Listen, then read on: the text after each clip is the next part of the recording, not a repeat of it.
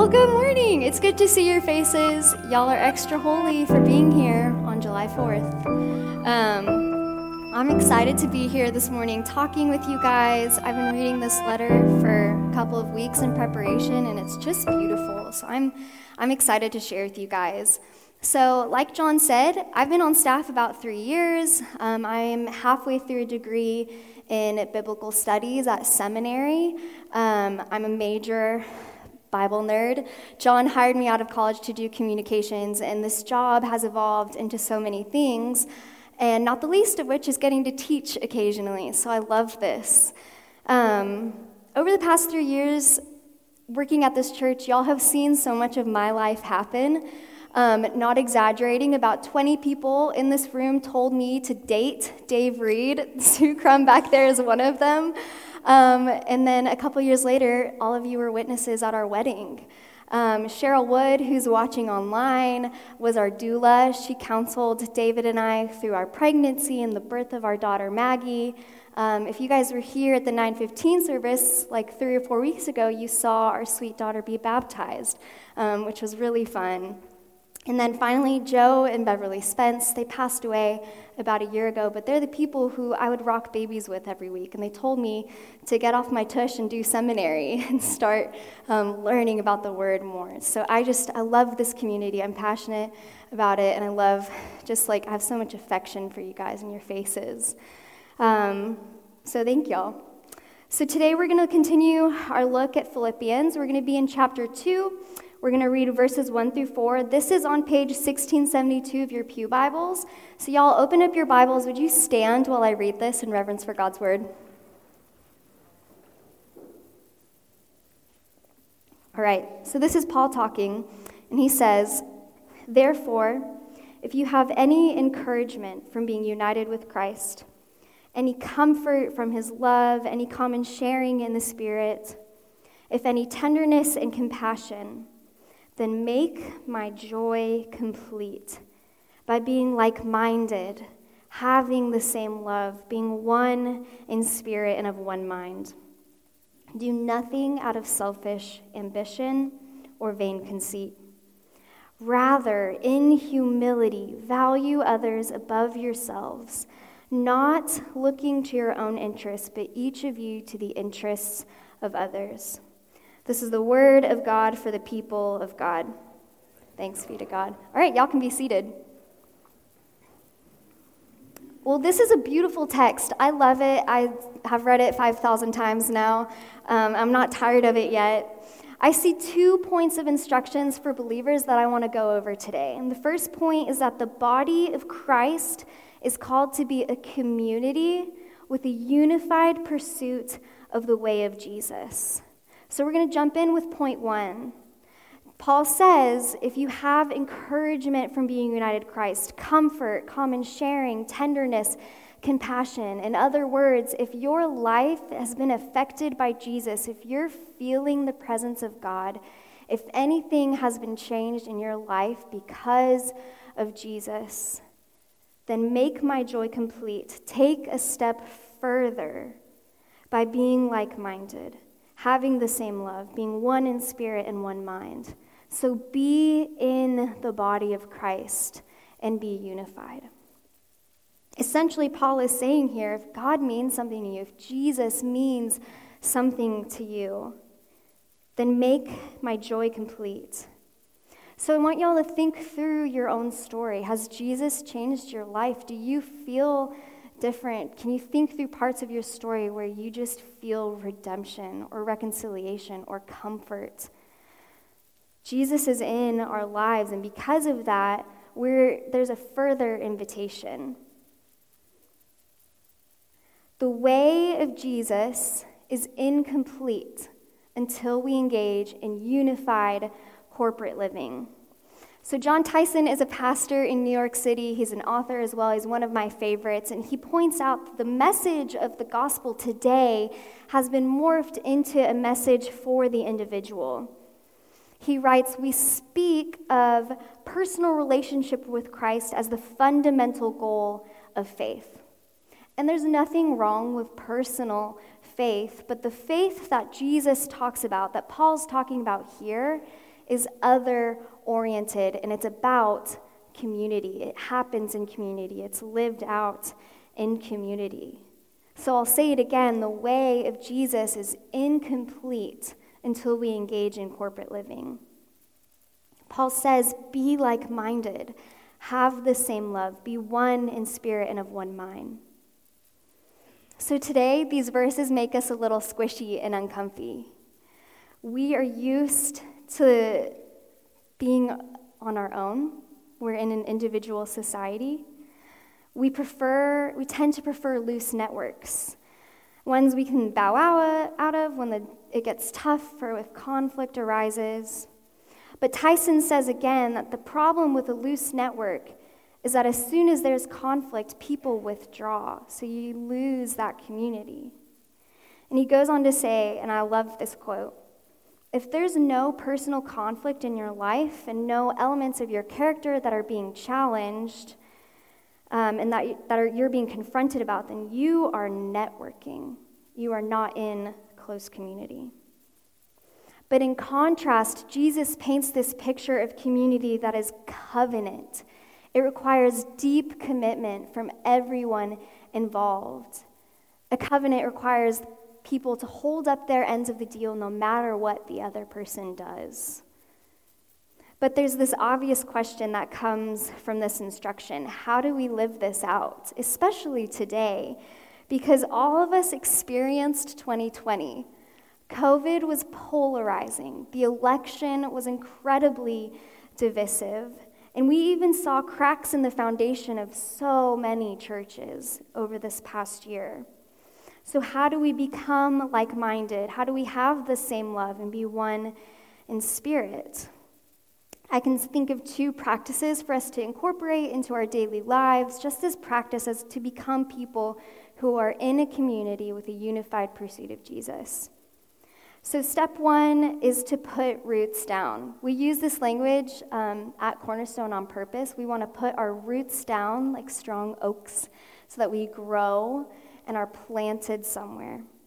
Eugene Peterson, he's a pastor and author, and he would tell people go and find the nearest, closest, smallest church and commit to being there for six months. Uh, if it doesn't work, you can go somewhere else, but commit to six months. Don't look for programs, don't look for entertainment, don't look for great preaching. This is about community, and it's not supposed to be glorious and amazing and impressive.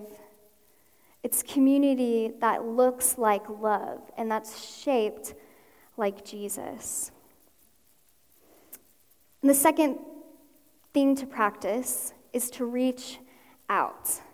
So, introverts in here are like, please don't tell me to reach out. The extroverts are like, thank goodness, let's do this. Um, so, reach out. I can think of a time in the life of Jesus when Jesus um, asked a man named Zacchaeus to share a meal with him. Um, at the time of Jesus, sharing a meal meant we are friends, we are close friends. And Zacchaeus had a horrible reputation. So Jesus extends friendship to this man with a bad reputation. And by the end of the meal, Zacchaeus is ready to change his entire life. And I don't think it's because Jesus sat there with an impressive argument or some really entertaining presentation of his gospel message. I think Zacchaeus was changed by chance fellowship with a total stranger who decided to love him and be committed to him. We are changed by community. We are changed when people reach out to us. You can probably think of that. Think of your best friends now. You, have, you weren't born with them, they reached out to you. You reached out to them, and it changes you. So let's do more of that.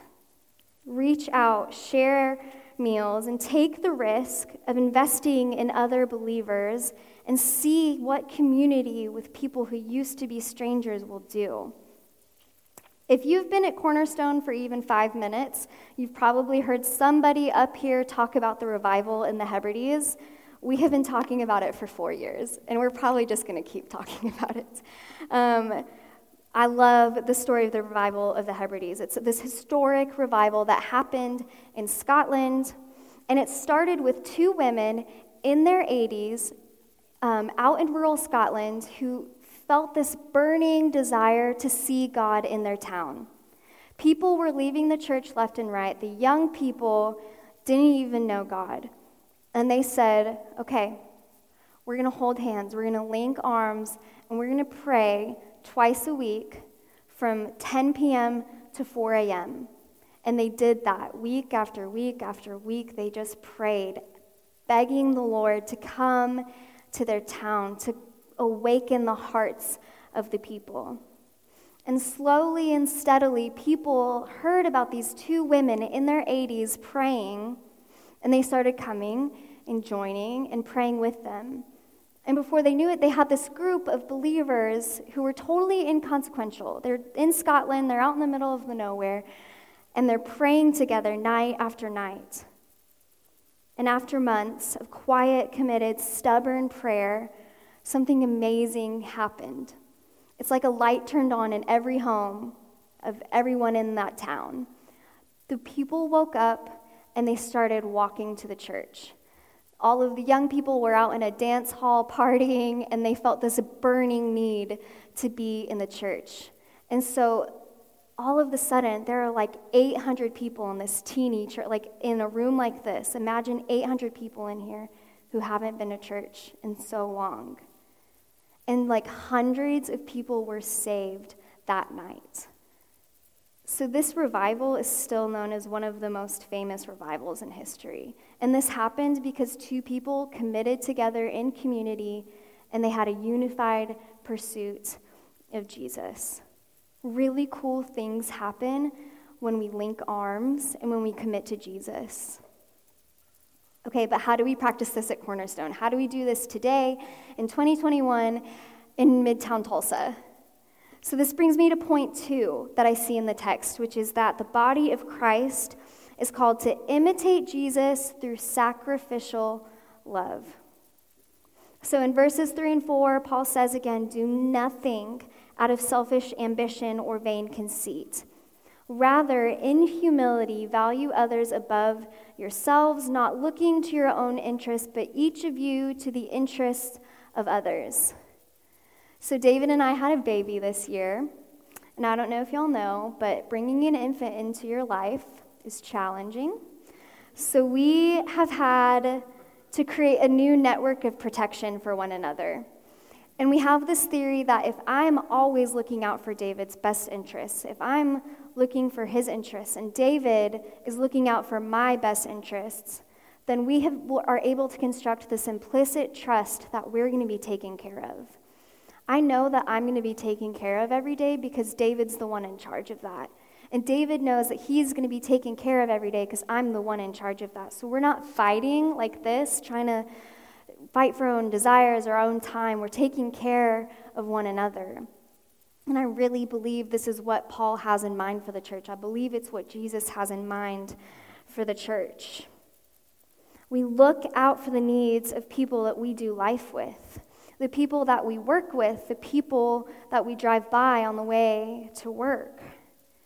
I think something incredible happens when we commit to valuing others above ourselves. It changes us, it marks us. There are people in the room, mostly on this row right here, who have sacrificed so much for me, and I am completely changed by that. I won't be the same, and it's because they chose to love me. And I know y'all have stories like that. And so we want to bring that practice into the church and into this community. So I have two steps again for a way to start modeling Jesus' sacrificial love. First is a really fun step it's sacrifice your wants. It's exciting. So, we're conditioned today to be really protective of our time and our desires and our resources. The world tells you look out for yourself before you look out for anyone else. Take care of you. The only one who's going to take care of you is you. That's the message of the world. But the way of Jesus says look out for others. And if you remember, that's going to create this implicit net of protection for all of us. So try being aware of what you want and then practice giving that up for the sake of blessing somebody else. We don't just give up things just because to say, like, check, I gave something up. It's for the sake of blessing somebody else.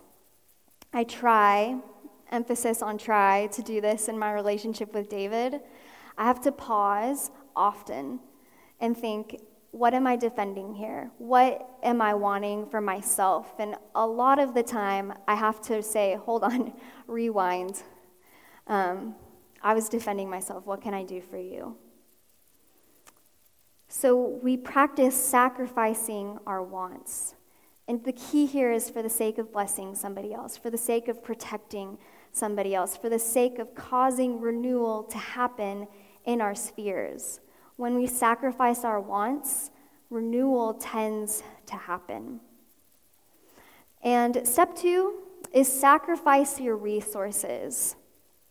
God knit generosity into the fabric of the people of Israel. In their laws, if you read Leviticus, which I know all y'all love to read, you're going to see so many beautiful, you're going to see some weird laws, but you're also going to see some beautiful laws where God knit generosity into the makeup of Israel and into the way that they functioned. And then Jesus continued that trend by telling his followers to give to the point of sacrifice. So for the rich young ruler, Jesus said, Sell it all and follow me. But to the poor woman in the temple, he, he praised her and he thanked her for giving just a couple of dollars. So there's not a magic amount, there's no checkbox again. But it's asking yourself, what is sacrifice? Like, look at your resources and say, what can I give that's going to be a sacrifice for me? And again, it's this, for the sake of blessing, protecting, renewing. So I'm going to close this morning. Oh, there's this beautiful poem by author and father Brian Doyle.